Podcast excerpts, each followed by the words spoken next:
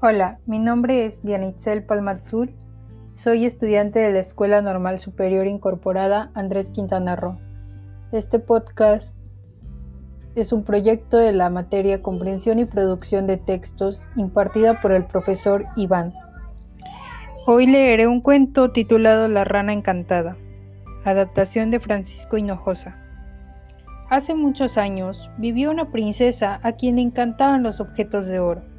Su juguete preferido era una bola de oro macizo. Cuando hacía mucho calor, le gustaba sentarse junto a un viejo pozo para jugar con ella.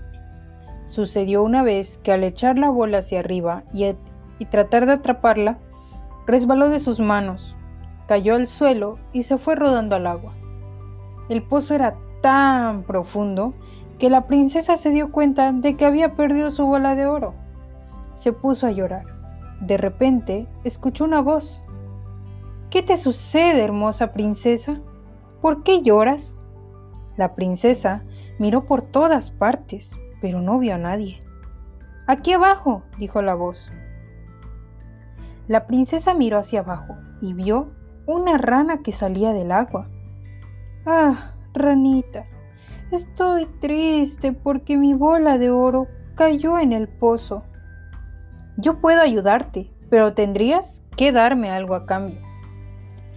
Puedo darte mis perlas o mis joyas. ¿Qué tal mi corona de oro? ¿Y qué hago yo con una corona de oro?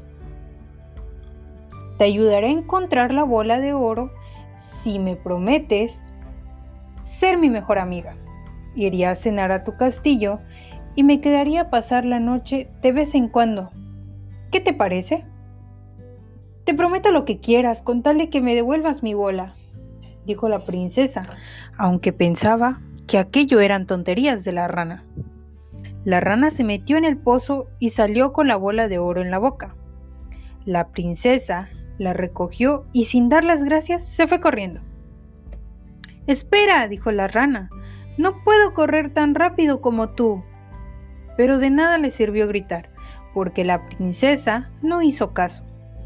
Al día siguiente, cuando la familia real estaba cenando, alguien llamó a la puerta. Luego se escuchó una voz. Princesa, ábreme la puerta. Llena de curiosidad, se levantó a abrir. Al ver a la rana, cerró rápidamente. El rey notó que algo extraño estaba pasando. ¿Algún gigante vino a buscarte? le preguntó a su hija. No es ningún gigante, es solo una rana. ¿Y qué quiere esa rana? Ayer, cuando jugaba junto al pozo, se me cayó mi bola de oro al agua. La rana, al verme llorando, se ofreció a ayudarme. Sacó la bola a cambio de que fuera su mejor amiga. Mientras la princesa le explicaba todo a su padre, la rana seguía llamando a la puerta. Déjame entrar, princesa, ¿Ya no recuerdas lo que prometiste? Hija, si hiciste una promesa, debes cumplirla. Déjala entrar. De mala gana, la princesa abrió la puerta.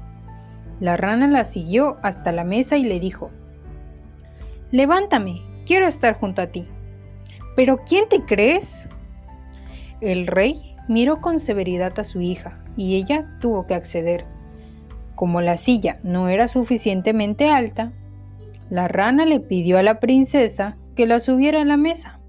Una vez allí, la rana dijo, Acércame tu plato de oro para que comamos juntas. La princesa hizo lo que le pidió, pero a ella se le quitaron por completo las ganas de comer. Una vez que la rana terminó, dijo, Estoy muy cansada, llévame a dormir a tu cuarto. La idea de compartir su habitación con la rana le resultaba tan desagradable a la princesa que se echó a llorar.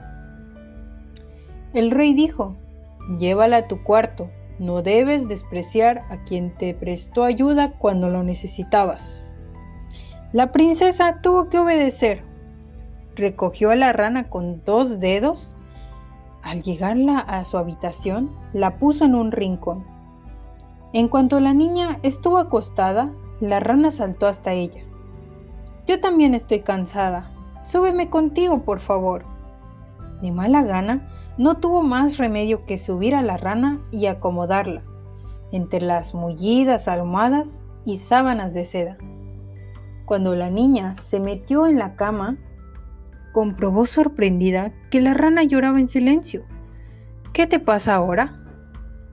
Yo solo quería que fueras mi amiga, pero es natural que tú no quieras saber nada de mí. Creo que lo mejor será que regrese al pozo. Estas palabras ablandaron el corazón de la princesa. No llores, seré tu amiga, le dijo en un tono dulce. Para demostrar su sinceridad, la princesa le dio un beso de buenas noches. De inmediato, la rana se convirtió en un apuesto príncipe. La princesa estaba tan sorprendida como complacida. Iniciaron entonces una hermosa amistad. Al cabo de unos años se casaron y fueron muy felices.